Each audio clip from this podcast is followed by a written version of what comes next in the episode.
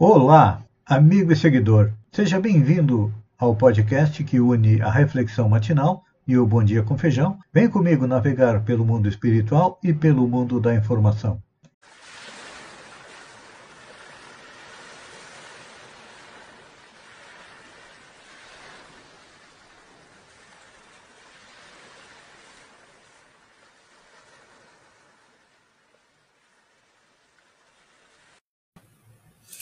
Olá, amigo e seguidor.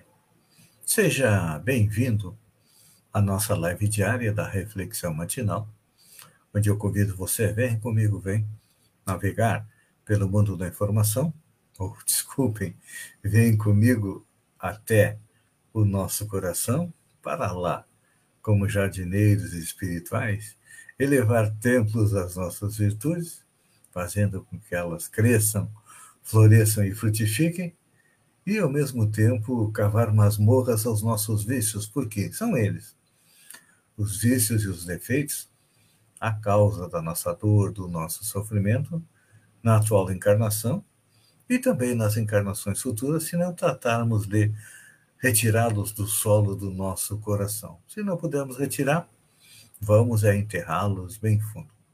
A nossa reflexão de hoje é sobre Mateus capítulo 14, versículo 23, a respeito da oração. Orar sozinho. Despedindo-se da multidão, subiu ao monte, a fim de orar sozinho. Pois é. Até o próprio Jesus experimentou a necessidade de conversar mais intimamente com Deus. O que fazemos sem ninguém nos observar é que realmente nos caracteriza a personalidade. É, a respeito da oração, é importante a gente lembrar um exemplo que Jesus nos trouxe dos inúmeros durante a sua passagem é, na terra a respeito da oração. Chegando ele no templo com seus apóstolos, encontrou um fariseu e um homem pobre. O fariseu batia no peito, Senhor, eu respeito todas as regras do Torá, eu faço a tua vontade, bradava em altos brados, falava alto. E o homem humilde dizia no seu íntimo, Senhor, eu nem deveria estar aqui de tão pecador que sou, mas aceita a minha oração, me ajuda a dominar meus maus instintos, meus maus pendores. É claro que a multidão aplaudiu mentalmente aquele fariseu, porque a religião dominante, o judaísmo na época e até agora, ele se apega muito às coisas materiais, ou seja, à prática da lei, não ao espírito da lei. Aquele homem pobre, não. Ele se percebia sendo alguém que precisava da ajuda de Deus para seguir em frente. Um se justificava, outro pedia. Jesus, que não perdia uma oportunidade, disse aos discípulos que ao olhos de Deus, ao olho do Pai, como ele chamava Deus, a oração do pobre homem era mais importante, que reconhecia-se pequeno, precisando de ajuda, e outro não. Outro simplesmente se justificava.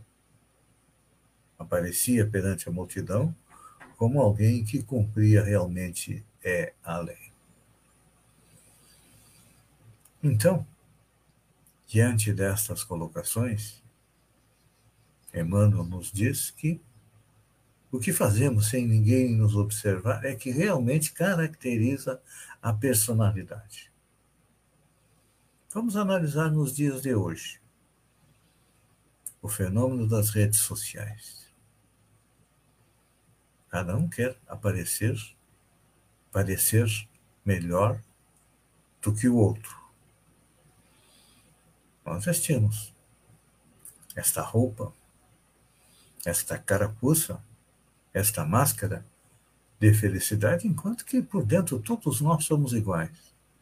Todos nós carregamos vícios e defeitos, temos virtudes, todos nós é, passamos por algum tipo de dor, por algum tipo de sofrimento. Então, nós somos como é, atores. É. Porque o ator sobre o palco sempre se confunde com o personagem que representa. No camarim, longe da plateia, tira a maquiagem e se mostra sem subterfúgios. Vamos trazer essa análise para dentro de nós.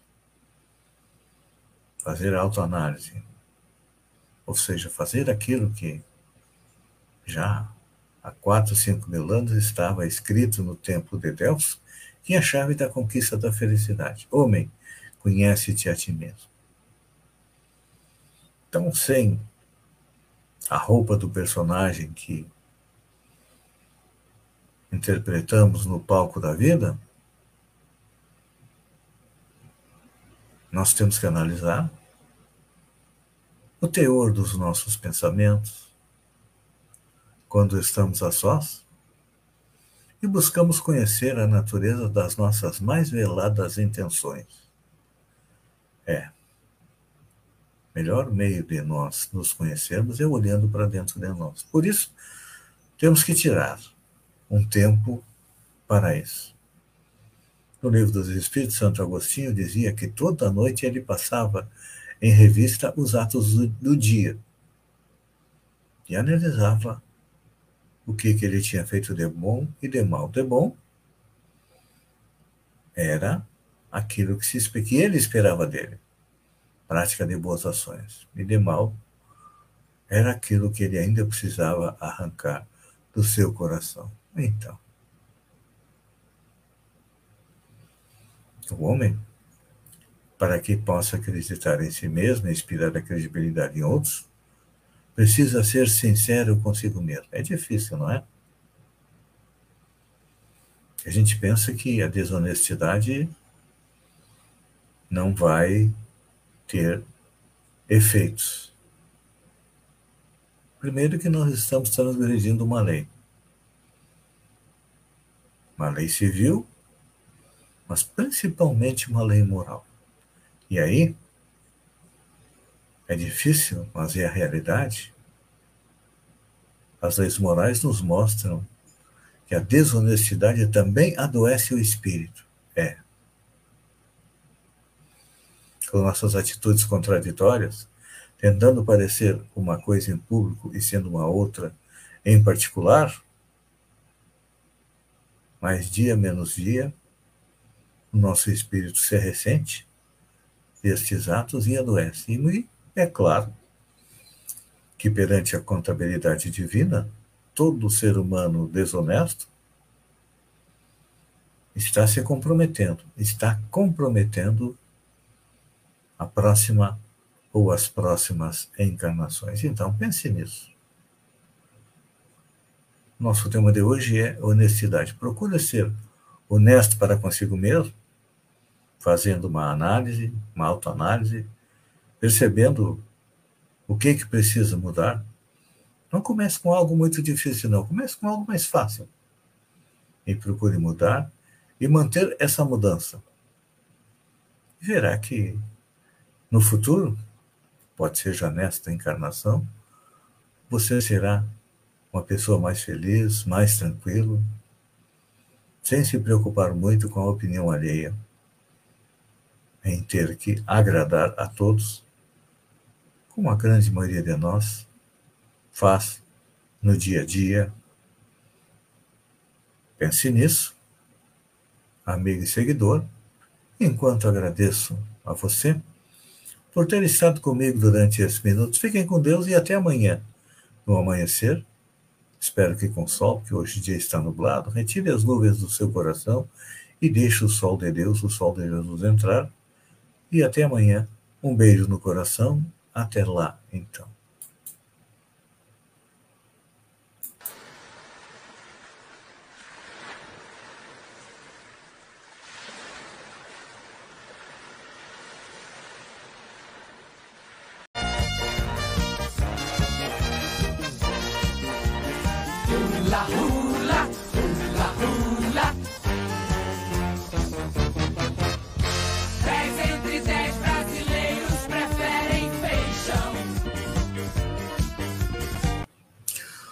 Olá, amigo e seguidor. Seja bem-vindo à nossa live do Bom Dia com Feijão, onde eu convido você, venha comigo, vem navegar pelo mundo da informação com as notícias da região, Santa Catarina, do Brasil e do mundo. E vamos ver como é que estão as estatísticas do número de casos de Covid na região. De acordo com o boletim divulgado pela MESC, em quatro dias, o número de casos de Covid-19 saltou de 3.409 para 3.469. Estamos com a média de mil casos novos por dia sendo detectados. Na região, o número de casos saltou de cerca de 100 casos ativos no dia 23 de 12 para os 3.469 no dia 25 de 9. E Santa Catarina não é diferente. Em apenas um mês, o número de casos saltou de 1.949 para 61.526 pacientes em tratamento da doença. Para entender o crescimento da curva de casos ativos, é possível comparar a atual situação com o período em que Santa Catarina viveu um colapso da saúde. Em março de 2021, o estado atingiu o primeiro pico de pessoas que ainda podiam transmitir o vírus no dia 16, eram 16 de março de 2021, eram 39.017 casos. Na última semana também aumentou a média de óbitos. Aqui na região está em um por dia. Foram quatro, foram oito em uma semana. E de acordo com o boletim que foi divulgado, o último boletim divulgado, tivemos quatro óbitos, um em Araranguá, um em Praia Grande e dois em Turvo. Segunda etapa do vôlei de praia. A Federação Catarinense realiza agora, sábado, dia 29, em Balneário do Silva, a segunda etapa do vôlei de praia.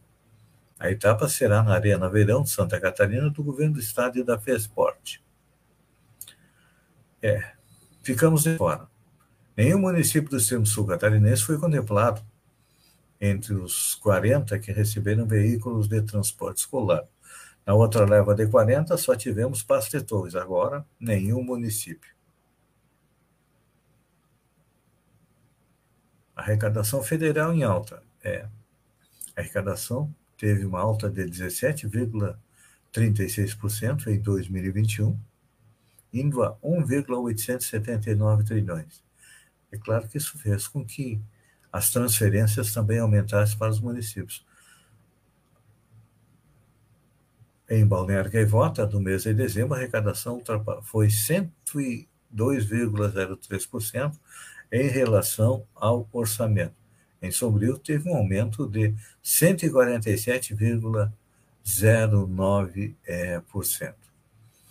Tesourada de Bolsonaro atinge Araranguá e Timbé do Sul cessal.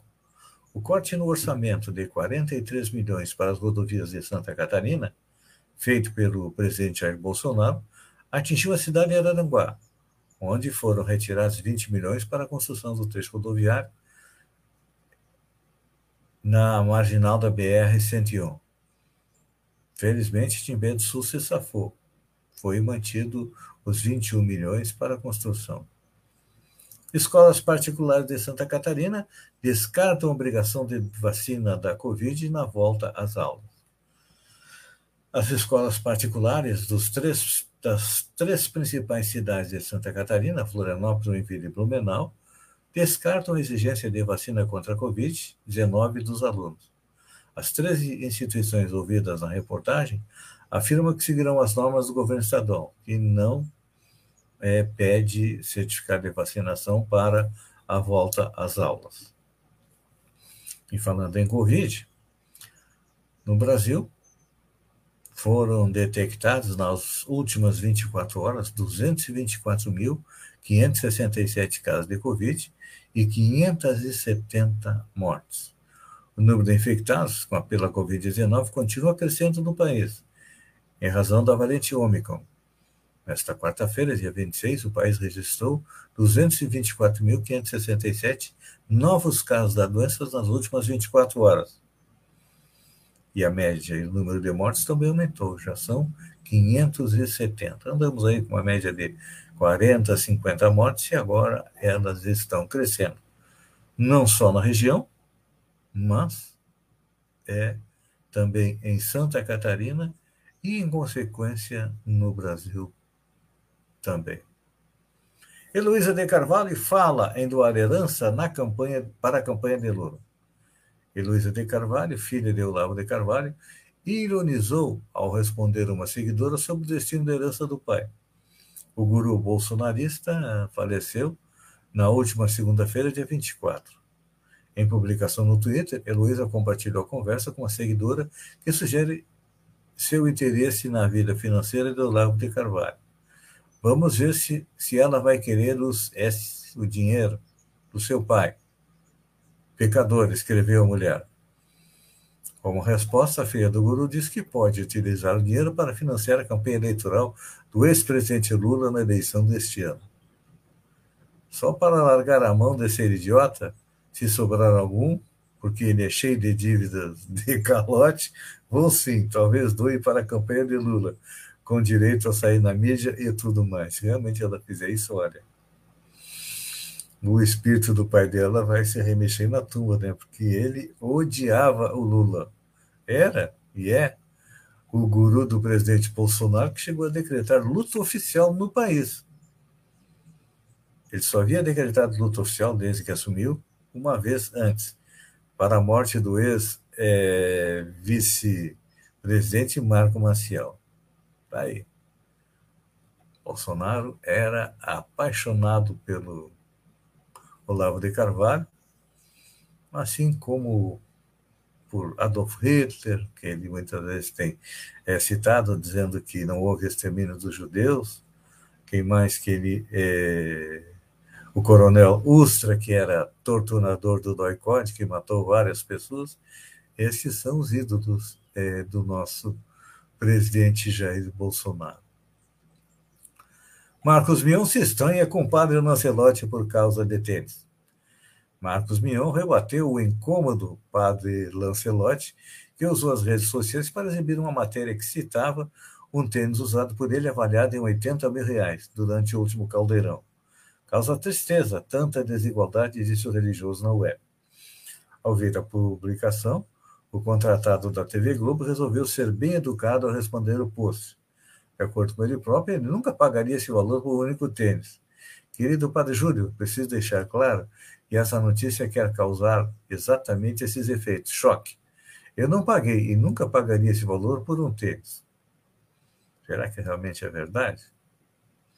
Vamos ver qual é o tipo. Eu não sei qual é o tipo de tênis nem quanto vale. Mas tem gente que gosta de ostentar. Última notícia: primeira semana do BBB foi morna. É, eu sei, a gente anda cansado de ver tanta briga, de tanta discussão, de tanta inteligência, tanta maldade, mas o que, que a gente espera ver no BBB? É, é isso que não está acontecendo lá. Nós estamos tendo no BBB uma geração paz e amor. Será que isso vai durar muito? Ou daqui a pouco eles vão começar realmente a disputar o prêmio de um milhão e meio de reais. Amigo e seguidor, obrigado pela companhia. Fiquem com Deus. Um bom dia e até amanhã, sexta-feira, com mais um Bom Dia com Feijão. Um beijo no coração e até lá, então.